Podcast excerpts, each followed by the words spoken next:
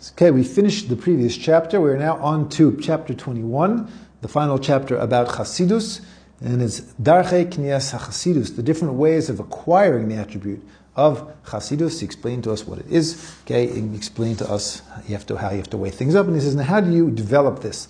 And he says that which helps a tremendous amount for a person to acquire the attribute of Chasidus is the great um, amount of looking into and the tremendous amount of reflecting on certain matters.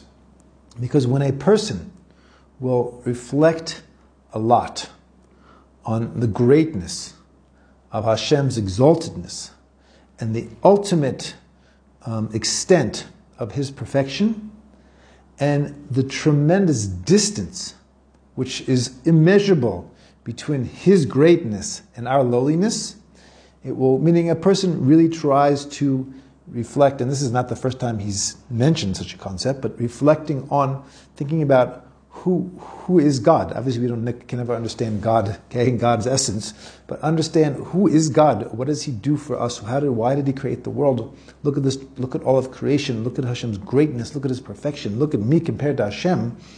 It causes a person to be filled with a certain sense of awe and a certain sense of um, trembling in front of him.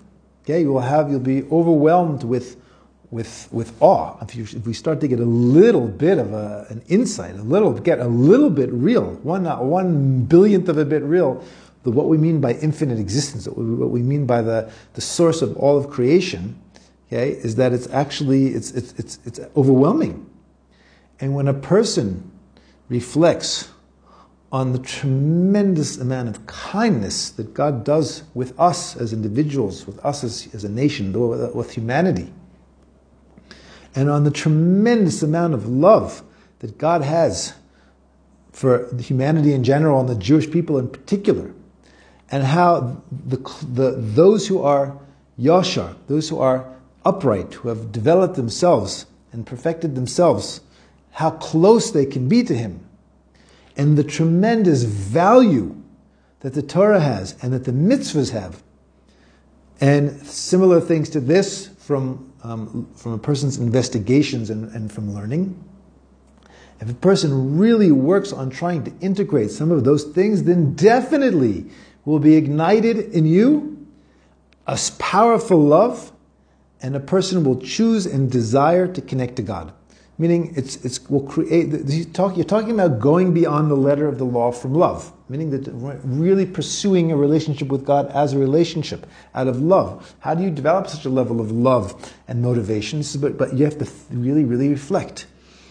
Because when a person sees that God is literally to us like a father, and he has mercy on us the way a father has mercy on his children, the cause will be an arousal and a desire to, to repay him, to, to, to, repay him the way that a child does for a father, meaning it's, it's inherent, it's natural. A, ch- a child grows up knowing. Knowing, I remember once asking, having, you know, have, asking Shabbos guests, you know, little kids, saying, you know, how do you know your parents, how do you know that your parents love you? How do you know your father loves you? Okay? A, a young girl, and she said, because he gives me things. Okay, meaning it's it's like inherent. Kids kids love their parents, and they know that their parents love them, and they know their parents are giving them things, not just giving them, you know. Mean, they're taking care of them. They're taking care of their needs. They love it. You look, at Hashem is constant. Everything you have, everything you've ever had, everything you will have, God is giving it to you. He's taking care of you. He loves you. Well, if you really start to think, wow, it's like my father, so then naturally what is a, what do you want to do if you had a good father? You don't have you don't have a troubled relationship with your father, okay? Which isn't a, which is not to be taken for granted nowadays. Many people do, but a, a, normal, good, healthy relationship between a child and a father is you is you want to do stuff for your father. He says so. If you realize God's really your father, literally, he says this, this this is what a person needs to reflect upon in in in, in private. And, and, needs to sort of collect all of the person of, of one's knowledge and understanding and focus it into this into this reflection, into this sort of looking at the matter, and to the investigation into these, into these, the truth of these things. So it talks, it takes deep thought and reflection, and a person really starts to integrate these things as you realize that God literally is Avinu Shebashamayim. He is our Father in heaven.